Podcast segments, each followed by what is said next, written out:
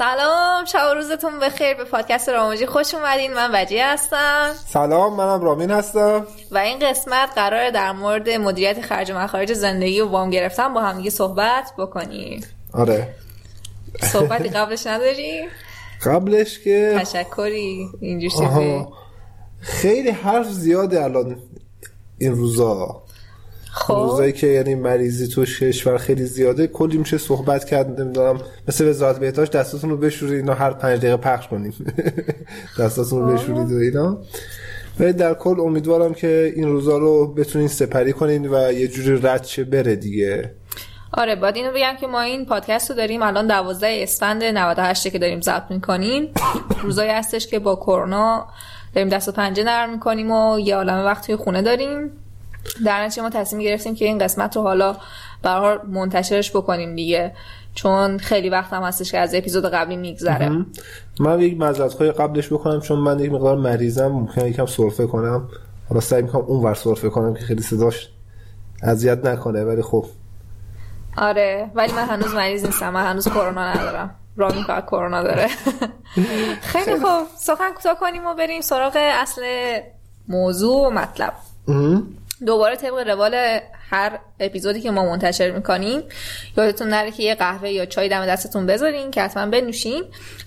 ما هم دقیقا همین کار میکنیم، یعنی یه چای یا حالا قهوه برای خودمون آماده میکنیم و حین حالا صحبت کردن میخوریم، چون این قشنگ دقیقا یه دیالوگ دو نفره و چند نفره است عملا. آره، یعنی یک صحبت همین دوستانه و صمیمیه، نه یک پادکست علمیه نمیدونم مبتنی بر نظریات کارشناسان خفن. آره، از دل تجربه بیرون میاد. و بعدش هم این که روال پادکست بر این هستش که ما به سوالات شما جواب میدیم. یعنی یه سری سوالا رو من توی اینستاگرام هم از دوستان میپرسم، یعنی نمیپرسم، یه باکس کوئسچن میذارم، بعد میگن که شما سوالاتتون رو بپرسین و ما توی این پادکست به این سوالات پاسخ میدیم. آره، سوال این سری خیلی سوال خوبی بود. حالا بریم که ببینیم که چیا پرسیدین و چیا گفتیم. اولین سوال اینه که از قبل‌ترش صحبت کنیم، این که چطور کمبود پول جلوی به هم رسیدنمون رو نگرفته. خب نمیدونم، احتمالا فکر کنم توی یکی از اپیزودها در موردش صحبت کردیم، قطعاً گفتیم که زمانی که من با وجه آشنا شدم چقدر من کلا تو حسابم داشتم 200,000 تومان و منم اون زمان هیچ پولی نداشتم. آره، یعنی کل پس انداز من 200,000 تومان بود روزی که با وجه آشنا شدم که 15,000 تومانش براش آدامس چیز خریدم. یادته آدامس تیدن برام؟ آره، آدامس اون موقع چند بود؟ فکر کنم اون موقع 5-6 هزار تومان. آره، یه سال 95,000 تومان من داشتم. و ما خب واقعا از اینجا شروع کردیم و تا جایی که تونستیم سعی کردیم رو پای خودمون وایسیم. حالا قبول دارم شرایط توی این چند سال خیلی تغییر کرده، دقیقاً. یعنی اینو نمیشه کتمان کرد که آره الان بدون کمک شاید نشه واقعا یک زندگی رو راه برد. اون زمان خیلی سخت بود ولی ممکن بود، الان عملا غیر ممکنه دیگه این قضیه. یعنی این ریسکی که ما کردیم تو اون زمان تا یه حدی رو فشار آورد و قابل قبول بود این ریسکه که حالا انجامش دادیم. آره، ولی شاید نشه توصیه کرد به دیگران این روشی رو که ما پیش گرفتیم. یعنی ما فقط انتقال تجربه داریم میکنیم و حالا تو زمان و مکان خودمون این اتفاقات برای ما افتاده. شاید قیاس مالفارق باشه که بخوایم بگیم الان هم دو نفر میتونن دقیقاً با 200,000 تومان یه زندگی مشترک راه ببرن. الان 200,000 تومان میری سوپرمارکت برمیگردی تموم میشه. آره دیگه، یعنی یه خرید سوپرمارکتی یه باره دقیقاً 200,000 تومان در میاد. حالا 200,000 تومان در نیاد، یه دومش نصفش در میاد، 100,000 تومانی در میاد، اونم خریدای کوچولو و اینها. چیزی که لازم میدونم اینجا بگم اینه که برای خود من شخصا هیچ وقت پول اهمیتی نداشته. یعنی اون زمانی که من با رامین دوست شدم، انقدر که شیفته وجنات و کمالات و بعد اینجور داستانا شده بودم که واقعا پول برای من مسئله نبود و همیشه این توی ذهن من بود. حالا من یادم میاد که وقتی بچه بودیم مثلا ازمون میپرسن که دوست داری چه شوهری بکنی، میگفتیم که یه شوهر پولدار. آره، که مثلا منو همش مسافرت ببره و فلان اینجور داستانا. ولی خب با بزرگتر شدن من به این نتیجه رسیدم که اگر با یه آدمی ازدواج کنم که هم سطح خودم باشه، خیلی بهتر میتونم یه زندگی رو پیش ببرم، چون احساس اینو دارم که توی اون زندگی شریک و سهیم هستم. اگر خودم تو اون ساختن همیاری و کمک داشته باشم، هم حالا در واقع خودم هم از وجود خودم یک سرمایه‌ای رو بیام بذارم، یک در واقع اینجوری یک پسندازی رو به اشتراک بذارم. و واقعیتش اینه که آخرین چیزی که فکر می‌کنم برای من اهمیت داشت همین، یعنی من تا حتی مدت‌ها نمی‌دونستم که رامین واقعا توی حسابش 200,000 تومان پول داره، چون حالا از یه طرفی فکر می‌کنم به خاطر اینکه مرد بود نمی‌ذاشت که من یه همچین حسی رو داشته باشم، چون من یادم همون زمانی هم که با هم یه دوست بودیم یکی از کارت‌های بانکش رو به من داد که من مثلا یه وقتی بی پول نباشم یا اگر جایی خواستم یه چیزی اضافه خرید کنم بر حالا در کنار اون پول تو جیبی که از بابام میگرفتم و یه مقدار هزینه خیلی کمی بود بتونم از اون پوله برای خودم چیزی بخرم. یعنی فکر می‌کنم اینو حالا یه بخش خیلی بزرگش برمیگشت به همون غرور مردانه‌ای که داشتش و اینها، این کار انجام داده بود و من با همین خوشحال بودم. و با اینکه مثلا من میگم بازم نمی‌دونستم که چقدر اون کارت پوله، ولی فکر می‌کنم یه مقدار خیلی زیادی پول باشه. واقعا بگم اون کارت از اون به بعد یه مقدار قابل قبول پول بود، حالا خیلی زیاد نبود ولی چون من خب بعد از اینکه با تو آشنا شدم شروع کردم به پس‌انداز کردن پول هم دیگه. یعنی مثل روال سابق زندگی نکردم، یک مقدار سبک زندگی ما عوض کردم. من اولا قبلا 8 از کار می‌کردم، چون کتاب می‌خریدم. آره، یعنی می‌رفتم کتاب می‌خریدم چون کار دیگه هم نمی‌کردم معمولاً، یا عروسک برای خودم می‌خریدم، مثلا کلی عروسک دید دارم دیگه. آره. از این چیزایی که دوست دارم می‌خریدم و پولام برام نمیموند عملاً هیچ وقت. بعد از اینکه با تو آشنا شدم خب گفتم اوکی من احتیاج دارم یک تغییر تو سبک زندگیم هم داشته باشم. عزیزم که اینطور. و خب ادامه داستان اینجوری بود که من هیچ وقت این کمبود رو از سمت رامین حس نکردم که رامین یه آدم بی پوله.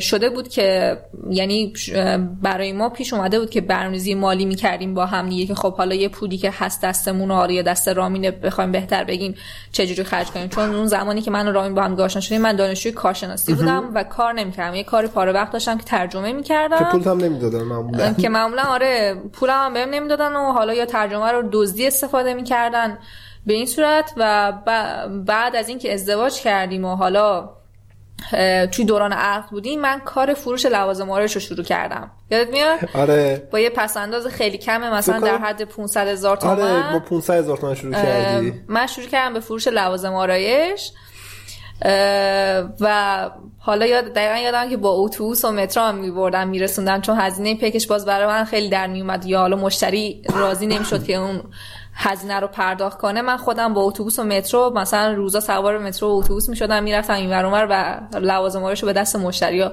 میرسوندم. حالا جالبی قضیه این که اون زمانم اوایل فعالیت فمینیستیم بود و خیلی از دور و بریای من که حالا توی حوزه زنان کار میکردن منو به خاطر این کارم نکوهش میکردن که آره تو چه جور فمینیستی هستی که لوازم آرایش میفروشی. ولی خب من اون زمان دغدغه معاش داشتم، دوست داشتم که مستقل باشم و دستم تو جیب خودم باشه و فکر میکردم که بازار لوازم آرایش یک پتانسیل خیلی خوبی داره که میتونه خیلی به من کمک کنه. ولی خب دقیقاً به همین دلایل مثلا نقدای فمینیستی که حالا وجود داشت اون زمان روی من این کار کنار گذاشتم و ادامهش ندادم متاسفانه.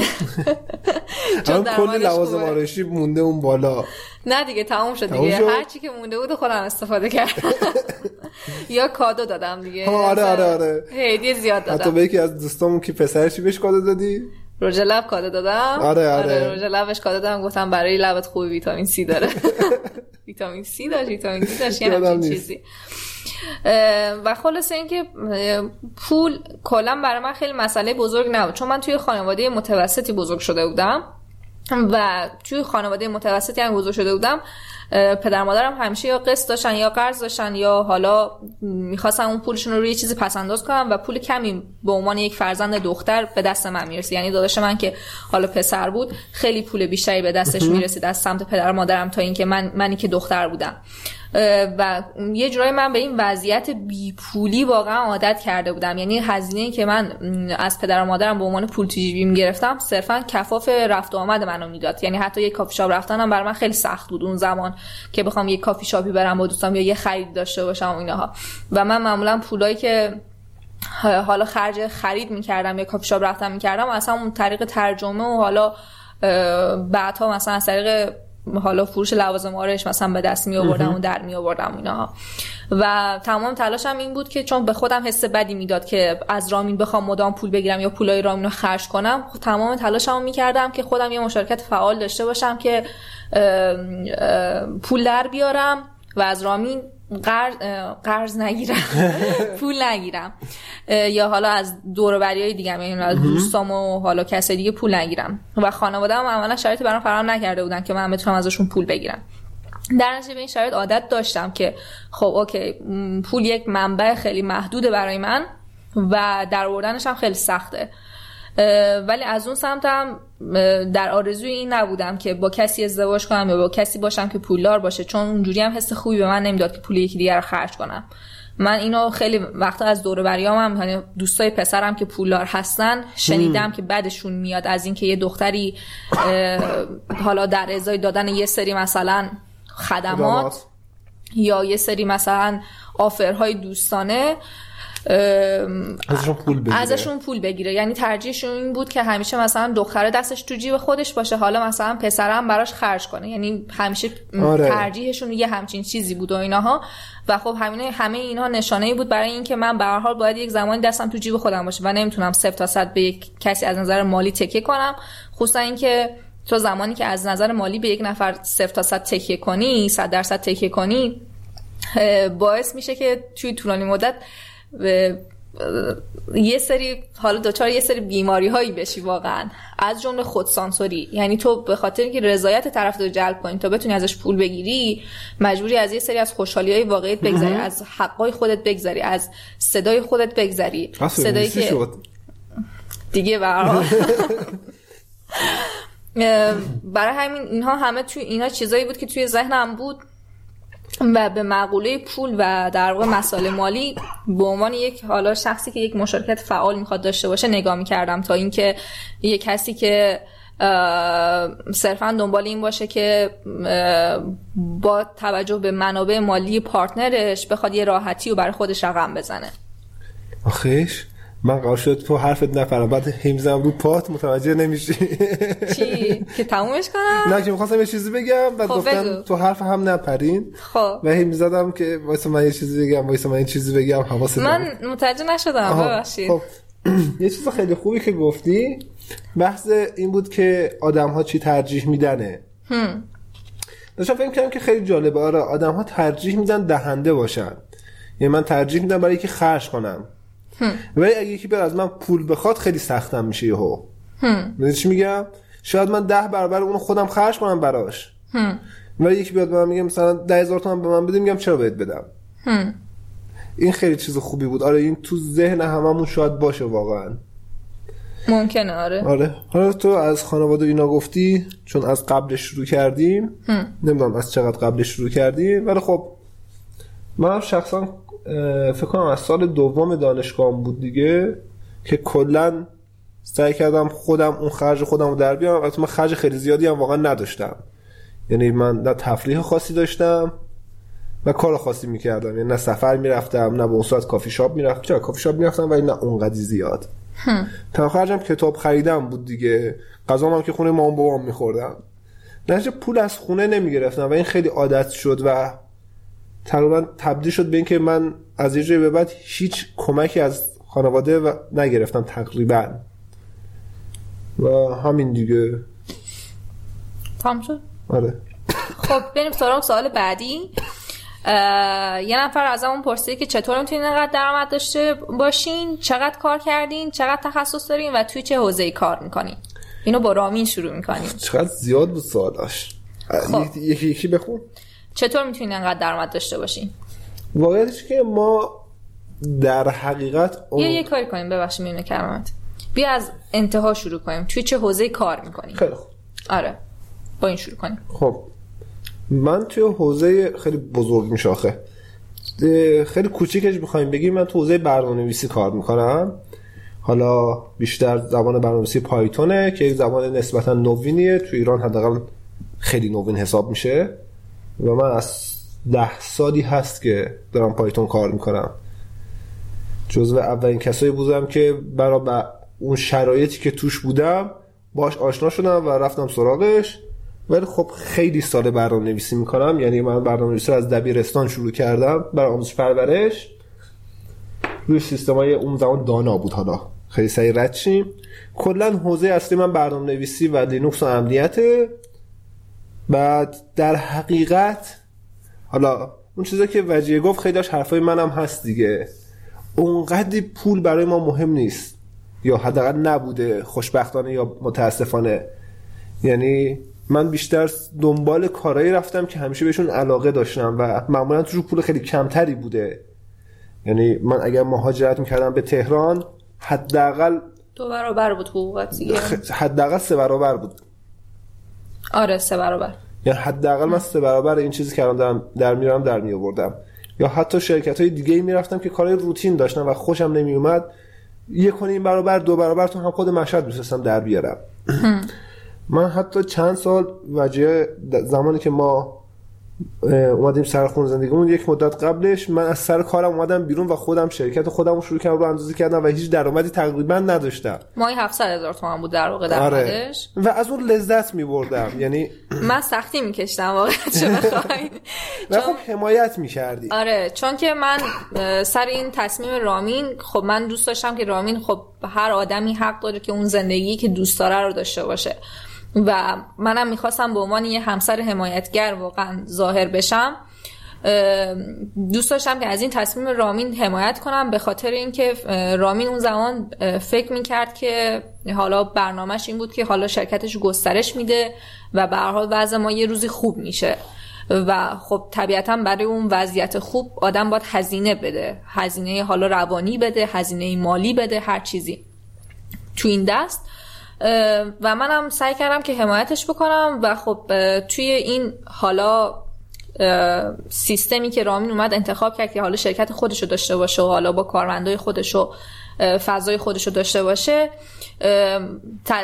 روی زندگی من خیلی تاثیر گذاشت. مثلا اولین تاثیری که گذاشت این بود که من دیگه هزینه دانشگاه نمیتونستم بدم، چون عملا هزینه دانشگاه مثلا ترمی 4 میلیون تومان بود و این 4 میلیون تومان رو خب نداشتیم دیگه، چون رامین ماهی 700,000 تومان در میاد و 700,000 تومان اجاره خونه ما مثلا 400,000 تومان بود، 300,000 تومان میمون که مثلا ما خرج خورد و خوراک میکردیم. بعد آرزم به خدمتتون که اولین بازخورد و نتیجه‌ای که داشت این بود که من از دانشگاه اومدم بیرون و افتادم دنبال کار پیدا کردن. یعنی این اولین جایی بود که من به صورت رسمی به عنوان یک کارمند رفتم سراغ این که خب من الان میخوام که در واقع کارمند بشم دیگه، چون نیاز به پول دارم و اون حالا درآمدی که رامین داره کفاف زندگی ما رو نمیده. که حالا من خیلی خوششانس بودم به خاطر اینکه من فکر نمی کردم که هیچ وقت اون کار ترجمه‌ای که انجام دادم توی دوران دانشگاه و کاری که توی اینستاگرام انجام دادم به عنوان یک بلاگر برای من رزومه شخصی بشه و رزومه کاری بشه که من بتونم از این طریق کار به دست بیارم. ولی خدا رو شکر داریم توی دوران مدرنی زندگی میکنیم و حالا تولید محتوا کلا یه زمینه خیلی مهمه. اصلا همین خود کار ترجمه الان خیلی از شرکت‌ها نیازمند این هستن که یه متخصص ترجمه داشته باشن که با حقوق مثلا 1.200 براشون در ماه مثلا روزی 8 ساعت کار کنه. آره. و منم از این نظر شانس آوردم، یعنی واقعا که کار پیدا کردم خیلی سریع و راحت، در این حد که مثلا حالا چند بارم کارمو عوض کردم و از یه شرکتی به شرکت دیگه رفتم که یک از دوستای من متوجه شده بود که مثلا من اگه سر کارم بیام بیرون مطمئنم که 1 سال بیکار هستم و جیب باید بخورم، اما تو مثلا هنوز از سر کارت بیرون نیومدی، میبینم که سری میری سر یه کار دیگه و استخدام میشی و ایناها. که خب برای من خیلی خوب بود که یه بار دیگه باعث شد که من باور کنم حالا توانایی‌هامو و ظرفیتایی که دارم و ایناها، و خیلی برای من روشنگر بود اون کار. بعدش هم که حالا فکر میکنم این یه پروسه یک ساله بود که من تقریبا هر 4 ماه یه بار مثلا کارم رو عوض میکردم، یعنی کارم که عوض نمیکردم، زمینه کاریم همون دیجیتال مارکتینگ بود و تولید کننده محتوا بود. محل کارتو عوض میکردم، آره محل کارم و سیستم کاری که داشتم انجام دادم عوض میکردم. بعد از اون 1 سال به صورت دورکاری و آزادکاری من مشاور و تولید کننده محتوای صفحات اینستاگرامی بلاگرهای عزیز در حال فضای اینستاگرام بودم. یه سری از محتوایی که حالا توی اینترنت توی اینستاگرام در واقع منتشر شده کار منه که حالا توی صفحه خودم نیست، حالا به دلایل حالا خصوصی اون بلاگر هم دوست نداشت که کسی بدونه که خودش تولید محتوا نمی‌کنه و من این کار براش انجام میدادم. ولی بیشتر از مشاوره‌ای که من بابت حالا در واقع فضای اینستاگرام دادم پول در می آوردم دیگه، و خیلی کار سختی بود، خیلی رو اعصاب بود چون 24 ساعت منو درگیر می‌کرد و خب هر کسی هم حالا یه تایم مشخصی نداشتش که مثلا بگم از صبح تا مثلا بعد از ظهر وقت منو می‌گرفت. گاهی اوقات تا ساعت 2 3 نصف شب مثلا من داشتم کار می‌کردم. چقدر این زیاد بود، یعنی چقدر خسته کننده بود برای من حداقل. آره. بعد اینکه سوال دوم بود که پرسیده بودین چقدر تخصص دارین. من اول میگم بعد حالا رامین میگه. من واقعیتش اینه که توی حوزه تولید محتوا بیشتر حالا تجربی تخصص دارم تا آکادمیک رو خیلی دوست داشتم که دنبال کنم، ولی هزینه‌های وبینارها و حالا کلاسای مثلا دیجیتال مارکتینگ و اینا خیلی زیاده. مثلا برای نمیدونم کلاس مثلا از صبح تا بعد از ظهر یا 3 روزه مثلا 1 میلیون خورده‌ای مثلا قیمتشه و اکثرا هم همه تهران برگزار میشه، یعنی اصلا مشهد به اون صورت چیزی برگزار نمیشه، یه سری جلسات محدودی برگزار میشه که حالا کسایی که استارتاپی حالا موفق شدن و به یه جای رسیدن میان یه صحبتی میکنن و همین. برای همین من خودم اون ارزیابی که از خودم دارم اینه که اگر بخوایم از 1 تا 10 نمره بدیم به تخصص، به تخصصی که من تو حوزه دیجیتال مارکتینگ و تولید محتوا دارم، میتونم نمره 6 رو به خودم بدم. 5.5 6 رو میتونم من به خودم بدم. شکست نفسی میکنه خانم غلامی؟ نه خواهش میکنم خیلی نجارشی. نه واقعا دانشی که تو این زمینه داری خیلی خوبه. یعنی حالا قبلا بیشتر بود چون کارت این بود واقعا دانشت خیلی خوب بود که سرچ کنم و حالا دوره‌های آنلاین رو بگذارم و ایناها، ولی با توجه به اینکه یه صنعتی هستش که روز به روز تغییر میکنه و پیشرفت میکنه و خیلی پویاست. آره خیلی پویاست و الگوریتم‌ها هی عوض میشه و حالا سیستمی که مخاطب میپسنده عوض میشه، اینا آنالیزهای حالا پی در پی و روز به روز احتیاج داره که خب من دیگه چون از فضای کاری آره مثلا دور شدم اینها رو ندارم، برای همینه که به خودم یه نمره 6 رو میدم. ولی خب اون زمان شاید مثلا نمره 7 هم خیلی راحت میتونستم به خودم بدم، ولی الان نه. خب تو چی رامین؟ چقدر تخصص داری عزیزم؟ تخصص من نمیدونم، یعنی چقدر چجوری ملاک اندازه‌گیریش چیه، ولی خب تو زمینه‌هایی که من دارم کار میکنم تقریبا حرفی برای گفتن دارم. مثلا میگم توی پایتون که حالا من برنامه‌نویس پایتون حساب میشم به نوعی، نه حالا تمام زندگیم پایتون باشه، ولی خب 10 سال سابقه دارم فقط توی پایتون، برگزارکننده کنفرانس پایتون ایران بودم. تخصصم توی این زمینه خوبه، یعنی قابل قبوله حداقل. 9.5 از 10. اون نیم نمره رو هم بهت نمیدم به خاطر اینکه آدم تنبلی هستی، وگرنه اون نیم نمره هم بهت میدادم. آره یا مثلا توی دیلوکس من دارم کار میکنم، از سال 86 ما لاگ مشهد رو انداختیم، کلی سمینار گذاشتیم، جلسه گذاشتیم، یعنی کار زیاد شده توی زمینهای تخصصی برای خودم. چون میگم حالا قبلتر گفتم من تفریح خاصی خیلی نداشتم و کارم واقعا تفریح هم بوده همیشه. خب و سال آخرم که این بود که چطوری میتونین انقدر درآمد داشته باشین؟ خب واقعیتش اینه که گفتم من همون اول اونقدری که باید درآمد نداریم، یعنی من همین الان کارم رو ول کنم برم آموزش بدم میتونم 2 برابر این چیزی که اینجا دارم در میارم تو این شرکت در بیارم. خیلی یا ساده. یا اینکه اگه شرکت رو عوض کنم مثلا بره تهران مثلا 3 برابر راحت میتونه در بیاره. آره ولی خب من کارم رو دوست دارم، یعنی کار هیجان انگیز پرچالشیه برای من و من ازش لذت میبرم. اونقدر اون پوله برام مهم نیست فعلا حداقل. ولی برای من برعکسه. من فکر میکنم از زمانی که به صورت آزاد و حالا در واقع به عنوان یه بلاگر کار میکنم درآمد من خیلی بهتره. حالا شاید من همین رو گفتم، کلا تو اگر آزاد کار کنی خیلی درآمد خوبی داری.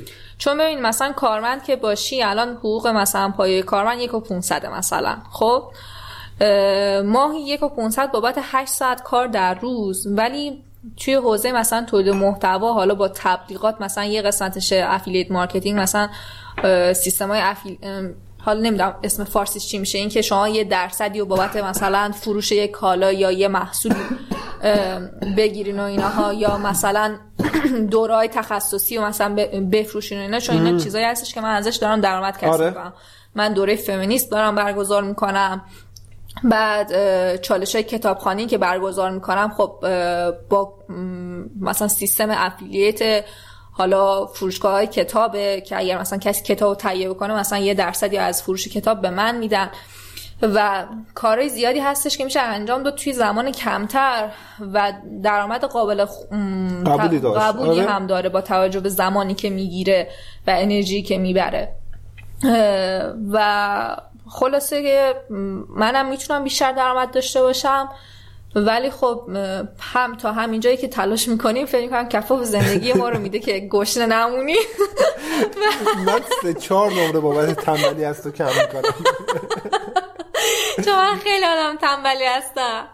یعنی اگه من یکم بیشتر زور بزنم، یکم بیشتر کار بکنم و حالا یکم برنامه ها مثلا ساماندهی شده تر باشه، خیلی درآمد من بیشتر خواهد بود. من چیز بگم؟ آره میدونم که میخوای چی بگی.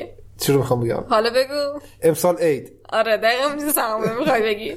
یعنی عیدی که گذشت ما فکر کنم 15 اردیبهشت بود. آره فکر کنم آره فکر کنم 15 اردیبهشت ما تمام داراییمون تموم شد یهویی. یعنی هیچی پول نداشتیم، ما هیچی، 0-0 بودیم، منفی بودیم، قبضای خونم تازه مونده بود. یعنی ما از یک منفی یهو صبح بلند شدیم منفی یک چیزی شدیم. توی 15 روز وجیه به اندازه 3 برابر حقوق من درآمد داشت و دیگه هیچ وقت اونقدر کار نکرد. هولوش 6 میلیون تومان من توی 15 روز درآمد داشتم. آره. ولی خب دهنم سرویس شد دیگه واقعا. یعنی خیلی اذیت شدم و اینها و خیلی استرس کشیدم، واقعا خیلی استرس داشتم. اشکال نداره عزیزم، تو همونقدر کار کن. خرج دوا درمونم تو میدی. آره مرسی، خودم هم میتونم بدم اونجوری.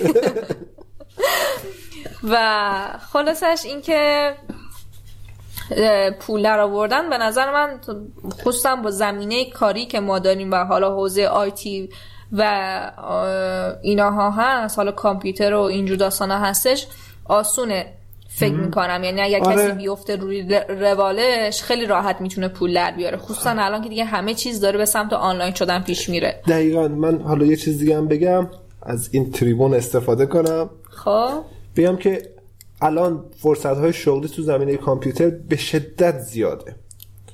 یعنی ما الان چند ماهه توی چند تا شرکت داریم دنبال فقط نیروی برنامه‌نویس سی می‌گردیم و نیست. یعنی با حقوق خوب حتی ما نمی‌تونیم یک برنامه‌نویس سی پیدا کنیم. درسته این که میگن کار نیست، من شخصا خیلی قبول ندارم. به خاطر اینکه همیشه اگر شما اون کاری که دارین انجام میدین به اندازه کافی دوست داشته باشینش و توش تخصص داشته باشین، حتما براتون کار به تعداد خیلی خیلی زیادی هست. یک پیام بازرگانی رفتم. خب سوال بعدی اینه که چجوری وقتی خونه داری از رامین پول میگیری احساس شرمندگی نمی کنی؟ من دوست دارم که رامین سوال اول جواب بده و بعد من جواب میگم. واقعا احساس شرمندگی نمی کنی؟ نه گذشته از شوخی. خب یه قسمتش تو سوال قبل بود. آره. یعنی که در واقع خیلی وقتا منم که از وجه پول میگیرم. بیا اینجوری بهش نگاه کن که فرض کن من یه خونه دارم هیچ درآمدی رو ندارم. بعد خب این بحث دیگه است. حس تو بهش چیه؟ آره فکر کنم اینو در موردش قبلا خیلی صحبت کردیم، حالا دو نفر خیلی صحبت کردیم. در واقع خونه داری خودش یه شغله که درآمدزاییش خیلی بالاست. یعنی یه جور دیگه بخوام بگم، میزان هزینه هایی که از خانوار کم میکنه خیلی زیاده. مثلا ما اگر یک نفر رو بخوایم بیاریم که خونه رو تمیز کنه و غذا از بیرون بگیریم، چیزای خریدای بیرون رو انجام بده، کارهای خونه رو انجام بده، بچه داری کنه، لباسا رو بشوره، دقیقاً حجم خیلی زیادی از درآمد ما و حتی بیشتر از درآمد ما باید صرف این کار بشه. یعنی کار خانگی خودش یک کار محسوب میشه. آره محسوب میشه و ارزش ریالی داره واقعاً، یعنی قابل لمسه. در نتیجه نه واقعاً هیچ جای ناراحتی و قصه و نمیدونم سرفکندگی نداره، چون که داره ما به ازاش حتی خیلی بیشتر کار میکنه اون آدم. مرسی از رامین باید توضیحات خوبش. حرفای من دقیقا همینا بود که خانه‌داری واقعا یه شغل حساب میشه. یعنی من فکر میکنم این دیدگاه بدی که ما نسبت به خانه‌داری داریم در واقع یه جورایی اشحاف در حق آدمایی هستش که خونه دارن، واقعا در حق مادرامون مثلا. دقیقاً یعنی واقعا فکر می‌کنی مادر ما بیکارن؟ یعنی واقعا از صبح تا شب پس چیکار می‌کنن؟ بی ارزشن. دقیقاً کاری که می‌کنن بی ارزشه. یعنی خیلی از درآمدهایی که حالا صرف پسنداز میشه، صرف خرید خونه میشه، صرف خرید ماشین میشه، واقعا از صدق سری کار خونگی هستش که مادرمون داره انجام میده. واقعا همینطوره. آره. یعنی من شما اگر نگاه کنین مثلا الان بریم به مامانتون بگین که مثلا مامان من فکر میکنم که مثلا تو زندگی خوبی با بابا نداری، بنداز برو. به نظر من واقعا اولین حرفی که شاید مادرمون به اون بزنن این که من مثلا شاید 30 سال 40 سال تو این خونه زندگی زحمت کشیدم، کجا بندازم برم؟ آره. و واقعا مال من اون خونه زندگی. آره. واقعا مال اونهاست، چون که دقیقاً کاری که دارن انجام میدن در واقع یک ارزشی رو داره تولید میکنه و از هزینه‌های بسیاری کاهش میده. یک حساب کتاب خودتون کاغذ بردارین انجام بدین دیگه. شما 30 روز در ماه روزی 2 وعده غذای پختنی طور میخورین، در صبحانه رو جدا میکنیم و فرض این صبحانه نمیخوریم مثلا. آره یه صبحانه رو هر کسی میتونه دیگه نون پنیر از توی یخچال برداره بخوره. شما این غذای بیرون به اضافه هفته یک بارم خونه رو تمیز کنید، هفته یک بارم یک بیاد لباسا رو بشوره، اینا ظرفا رو بشوره، حساب کنید ببینید روی کاغذ چقدر میشه. این حداقل ارزش کار خانگیه. تازه هزینه‌های در واقع روانی که کار خانگی دارن باید حساب کنین دیگه. مثلا هزینه‌های روانی که کم میکنه کار خانگی. مثلا میگم من چون ظرفا رو میشورم میتونم در مورد این صحبت کنم. آره حتما. کار خانگی، حالا اون قسمت ظرف شستنش که من تخصصم دیگه الان، کار واقعا تموم نشدنیه. یعنی کار خانگی اصلا ساعت نداره، ساعت کار نداره، بیمه نیستی، میدونی چی میگم، هیچ مزایایی نداره، ولی یه کار 24 ساعته است و اگر جمع شه اون هزینه روانی که رو افراد خانواده هم هست خیلی زیاده. مثلا فرض کن شما همیشه توی خونه زندگی کنین که آره نمام ظرف نشسته است، بوی آشغالا میاد، همه چیز کثیفه، این چه هزینه روانی رو ایجاد میکنه. اصلا جدای از اون به نظر من مادرای ما، حالا من میگم مادرای ما، مثلا خود من، خب نمیخوام خودم مثال بزنم، چجوری بگم، هم مامانای ما اینجوریه که از نظر روانی باید مراقب همه افراد هم باشن. یعنی اینم جزء کار خانگی حساب میشه. پرستاری، کی چه غذایی دوست داره، کی مریض مراقبت احتیاج داره، کی نمیدونم چه غذایی بدش میاد، کی به چی آلرژی داره نداره، کی لباسش چجوری شسته بشه. آره نمیدونم مثلا مدرسه فلانی مثلا معلمش چی گفته، فلان درسش ضعیفه، باید کمکش بکنن. من چیزی میگم. آره یه کلیپ خیلی خیلی خیلی بامزه مال الم بود از آدما از یک زن و شوهر میپرسه. نه مال جیمی کمل بود.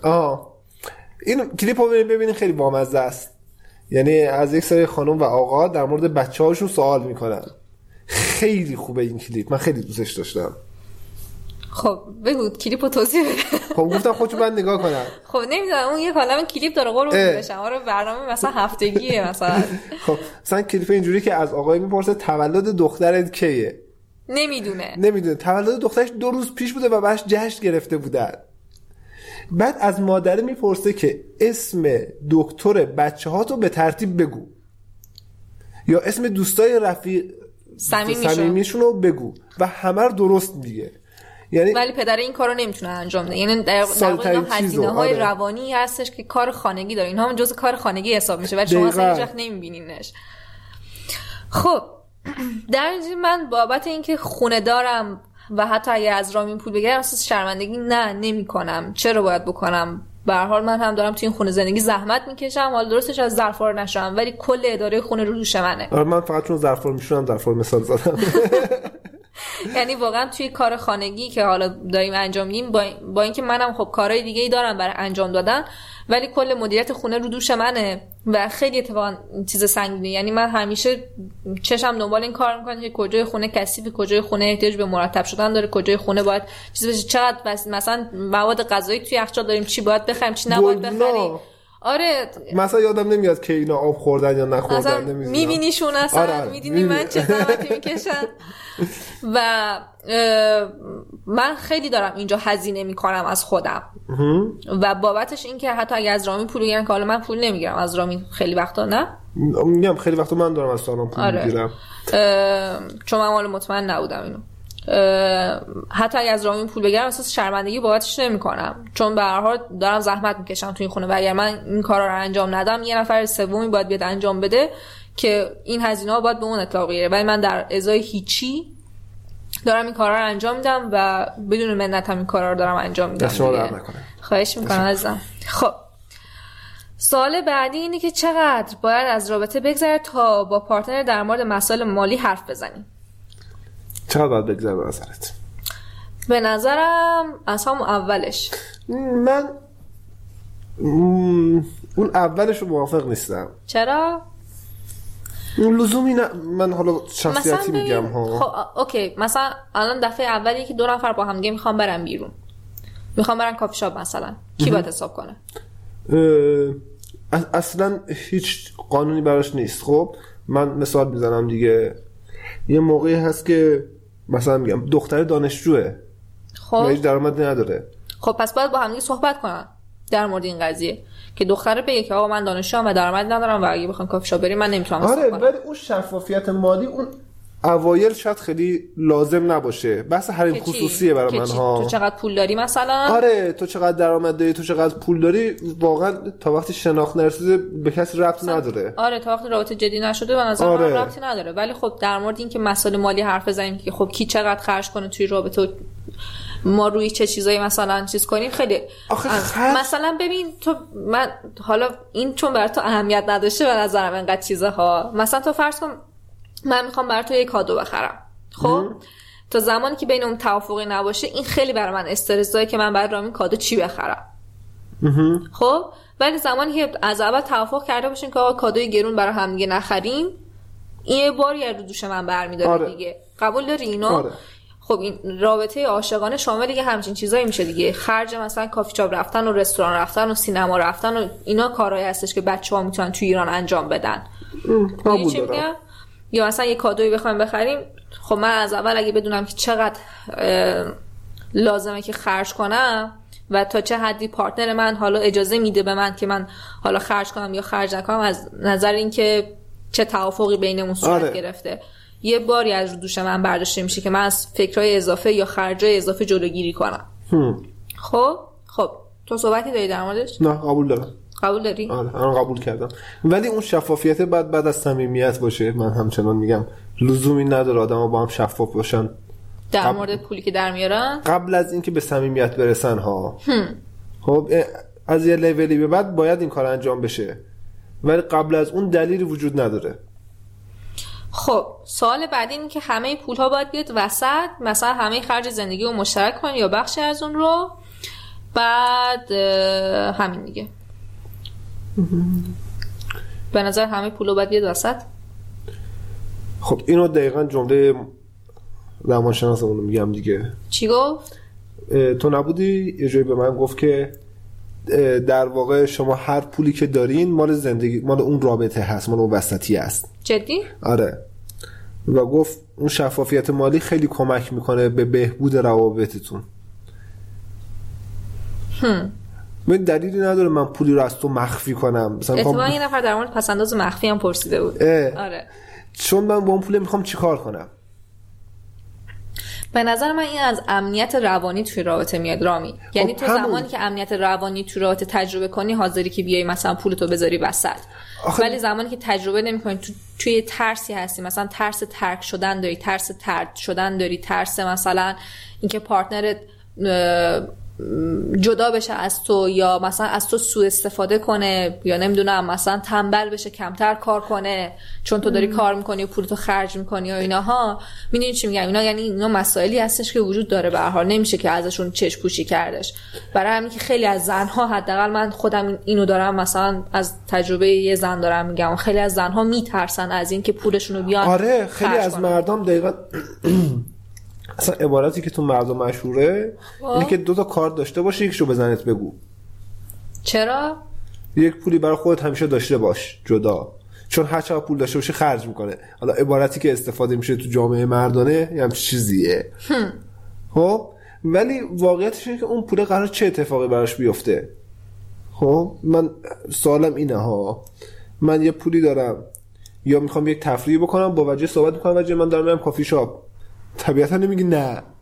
خب شاید بعضی‌ها بگن نه، خب بدون من کجا داری میری؟ خب یا بدون من یه چیز دیگه مشکل داره، یعنی بحث مالی نیست. خب اون اشکالتون امنیت است، اون اعتماد است. یعنی اگه اون حل شه چرا شفافیت مالی نباشه بعدش؟ خب قبول دارم حرفتون. یعنی اگر تو به من میگی من میخوام با دوستان برم مثلا بیرون شهر، خب من کارتم میگم مثلا دست خودت باشه، برو اگر چیزی خواستی هم بخر. آره این کاری که ما تو رابطه‌مون، آره چون که اون پول ما رو زندگی مشترکمونه، ما رو تفریحات مشترکمون در موردش میتونیم صحبت کنیم و اگر نمیتونیم صحبت کنیم مشکل یه جای دیگه است، یعنی قبل‌ترش مشکل داره و احساس میکنم اون باید حل شه قبلش. یا اینکه ما توی رابطه اشتباهی هستیم یا تو رابطه داریم مسیر اشتباهی رو میریم. حالا به نظر تقسیم مخارج بین زوج باید به چه صورت باشه؟ صورت خاصی نداره دیگه، یعنی هر چقدر پول هست خرج میشه. ولی من یادم یه بار در مورد این قضیه توی خونه یکی از دوستامون بحث شد، سر این قضیه که من پس‌انداز داشتم و تو نداشتی و تو گفتی که من از این بابت ناراحتم که وجه پس‌انداز داره و من پس‌انداز ندارم و حس بدی به من میده. آره چرا؟ چون که همه چی باید بیاد وسط. خب اوکی، اون پسندازی هم که من داشتم برای زندگی مشترکمون بود. خب من نمیدونستم. تو چجوری نمیدونستی؟ تو خبر داشتی که من پسنداز دارم؟ نه مگه میشه؟ اصلا ما در مورد مسائل اینجوری صحبت نمی‌کنیم. هر وقت پول می‌خواستم ازت می‌گرفتم ولی نمی‌دونستم آره چیزی به اسم پسنداز داری. چرا میدونستی؟ چون مثلا من وقتی میام میگم مثلا من این ماه 3 میلیون تومان کار کردم و بعد 1 میلیون تومانش خرج میشه تو خونه زندگی، یعنی 2 میلیون تومانش میره تو حساب پسنداز. نه اصلا من همچین حساب کتابایی رو نمی‌کردم واقعا. احساس می‌کردم اون 2 میلیون تومان هم صرفی خرج کردی یا چیزی خریدی و مامانت کادو. واقعا هانی من این ما برات 10 میلیون تومان گوشی خریدم، این پول از کجا میاد؟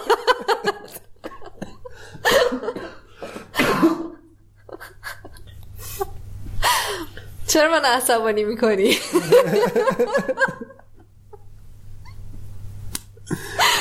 صحبت چی بود؟ نه به تقسیم خرج و مخارج بین زن شوهر.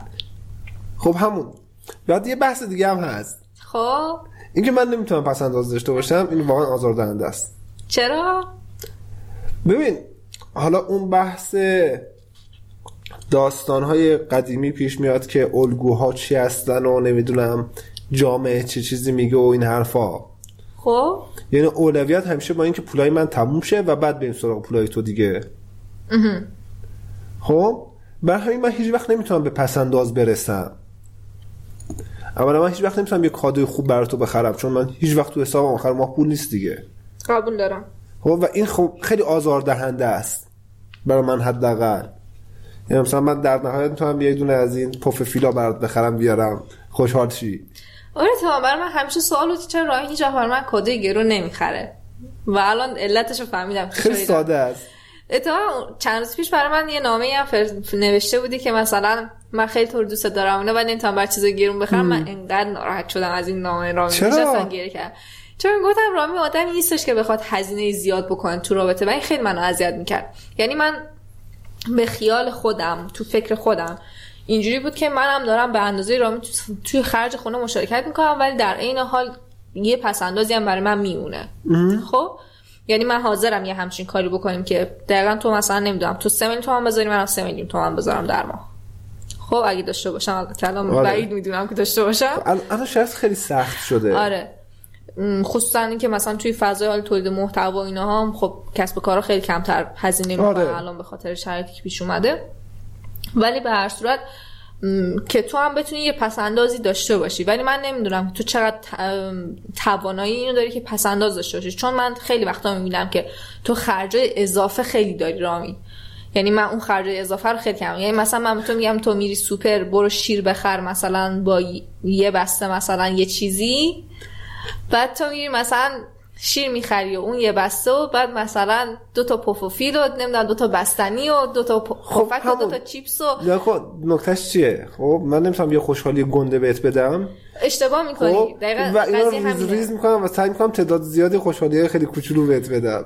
ببین مثلا ببین من تا مجموع همه اونها در ماه میشه مثلا 250,000 تومان. آره. خب 200,000 تومان توی 4 ماه میشه 1 میلیون رامی. 1 میلیون پول کمی نیستش واقعا. واقعا الان خیلی کمه. چی نمیشه خرید؟ چرا؟ میشه 2 تا مثلا ایرپاد فیک خرید. واقعا میشه یه همچین کاری کرد. خیلی کارا میشه کرد با 1 میلیون تومن. میشه مثلا 2 جفت گوشواره مثلا سبک خرید. طلا خرید. واقعا میشه 1 جفت گوشواره سبک خیلی کوچولو خرید. یا نمیدونم یه چیزی میشه خرید که ارزش اقتصادی داشته باشه. آخه ببین این ماه دقیقا بهت گفتم خب یعنی خرجا رو تو بنویس و حساب کتاب دست تو باشه که ببینی قضیه دقیقاً چیه پشت صحنه‌اش. خب چون اینجوری که تو فکر میکنی واقعیت قضیه نیست. واقعیت قضیه این که خرج‌ها خیلی بیشتر از اون چیزیه که به نظر میاد و خیلی خرج‌های حساب نشده ای وجود داره. آره قبول دارم. الان این ماه مثلا ما اولوش 2 میلیون تومان فقط خرج حساب نشده داشتیم. آره. تا همینجا. ماشین خراب میشه. 12 13 اومد. ماشین خراب میشه تو باید یه خرج یهویی بکنی. یه چیزی تو خونه خراب میشه. مثلا نمیتونی بگی که خب هیچ کارش نمیکنم. دکتر پیش میاد. آره. خب رامین چرا اینجوری بهش نگاه نمیکنی که تو رو درآمد من حساب نمیکنی؟ من اینو میبینم. یعنی من خیلی وقتا که تو مثلا من قبلش گفتم پول دارم ها خب و میخوام از کارت خودم استفاده کنم و بعد میبینم که تو نه کارت تو میدی دست من و این منو اذیت میکنه. قبلش گفتم چرا یه داستان چیه که دوست داری اول مثلا پول تو خرج بشه. گفتم به خاطر اون باورهایی که تو ما شکل گرفته دیگه. خب باور اشتباهیه چون خب من اذیت میکنم. قبول دارم اشتباهه. خب چرا ادامهش میدی؟ دارم سعی میکنم کمش کنم ولی اون چیزیه که مثلا 30 سال تو ذهن ما فرو کردم به زور دیگه. خب و همین. حالا اگه بخوام به صورت کلی به نحوه تقسیم مخارج بین زوج جواب بدم، این که سوالا بود اینه که به نظر من هر کسی در حد توانی که داره باید مشارکت داشته باشه. یعنی اگه بخوام توی یک رابطه برابری خواهانه قرار بگیریم، نه الزاماً رابطه‌ای که برابری توش موج میزنه، چون اون یه آرمان شهریه برای خودش دیگه. ولی اگر دنبال یک رابطه برابری خواهانه هستیم و میخوام توی یک رابطه برابری خواهانه قرار بگیریم، خوبه که هر چیزی که داریم وسط باشه. منتها این هم باز هم به سطح امنیت روانی که شما توی اون رابطه حس می‌کنین داره. یعنی شما ممکنه با ارزیابی پارتنرتون به این نتیجه برسین که نه آدم استیبلی نیست. آره آدم با ثباتی نیستش که من بخوام هر چیزی که در میارم خرج کنم و بهتر که یه مقدار پسنداز برای خودم داشته باشم، جداگانه، به خاطر که من توی این رابطه احساس امنیت نمی‌کنم. فکر می‌کنم که این رابطه دوام نداره حالا یا فکر می‌کنم پارتنرم نمیدونم مثلا هوا برش میداره یا تنبل میشه یا هر چیزی. اینا اتفاقاتیه که توی رابطه ممکنه بیافته. یعنی شما با ارزیابی شرایط چیز میکنی. مثلا میگم اون پارتنر واقعا دچار بیماری ولخرجیه. خب مثلا میگم من یکی از دوستام بود که زمانی که چند سال پیش دیجیکالا توی ماه رمضان تخفیف گذاشته بود شبا مثلا قبل از سحری و اینا، خب مثلا 20000 تومان خرید میکرد، بعد نوشته بود که اگه 100 تومان خرید کنین هزینه پستش رایگانه. بعد این تمام 30 شب هر شب حداقل 100,000 تومان خرید کرد و خب این آدم واقعا تا جایی که پول دستش باشه خرید میکنه، دست خودش هم نیست، یعنی نمیتونه خودشو کنترل کنه. و آره از این آدم یک مقدار پول همش باید مخفی کرد برای مبادا اون آدم پس فردا مریض شه دیگه، واقعا پول نداری که ببریش دکتر. خب من فکر می‌کنم برای این شماره تعداد سالا خیلی زیادتر از اون چیزی بود که حداقل بشه بهش پرداخت. آره توی یک زمان کوتاهی پرداخت، حالا خیلی هم کوتاه نیست، شاید یک ساعتی شد و میتونیم ادامه‌شو توی یک پادکست دیگه ضبط کنیم به نظر. توی اپیزود دیگه؟ آره. آره منم موافقم، به خاطر اینکه از اینجا به بعد دیگه سوالا میره سراغ خرج و مخارج و حالا هزینه‌ها که نوشتنش مثلا چه کمکی میکنه یا وام حالا چطوری بگیریم و اینجور داستانا، که فکر میکنم که یه بحث کاملا مفصلیه که یه اپیزود کامل احتیاج داره. وام گفتی، من این خبرم بگم، حالا شاید زمانی که بقیه میشنون یکم قدیمی باشه ولی کسایی که زود میشنون شاید براشون خوب باشه. هیئت دولت یک قانونی رو تصویب کرده که 2 ماه قسط ها عقب بیفته و حالا کار خوبی بود بابت این بیماری و اینکه خیلی از مشاغل تعطیل شدن. وام هایی که شما داشتین باز پرداختش 2 ماه عقب میفته از الان اگه تصویب بشه و حالا اینم خبر خوبی بود که گفتم بهتون بدم. توی این پادکست هم عملا آهنگی نداریم بخاطر اینکه خیلی از آهنگا شاکی بودن. آخرش گفتی دیگه، بعد اولش میگفتی. آره ولی خب اشکال نداره چون آخرش هم میشنون احتمالاً. خیلی تشکر میکنم از اینکه این پادکست رو گوش دادین. اپیزود و پادکست بعدی قراره یک کنار با وجی باشه، پادکست بعدش یک کنار با منه و بعد دوباره برمیگردیم سر همین مسائل مادی. آره مرسی که گوش دادین بچه‌ها. نظر، انتقاد، پیشنهاد، کامنت، هر چیزی که دارین برام بذارین. لطفاً ما رو حمایت کنین با کامنتاتون و همچنین معرفیایی که میکنین. امیدوارم که این قسمت براتون مفید بوده باشه. دوستتون داریم. شبتون آروم، روزتون قشنگ. جفتشو گفتی که اگر شب یا روز جفتشو دیگه. آره. و ظهر خوبی داشته باشید. مرسی. بای بای. خداحافظ.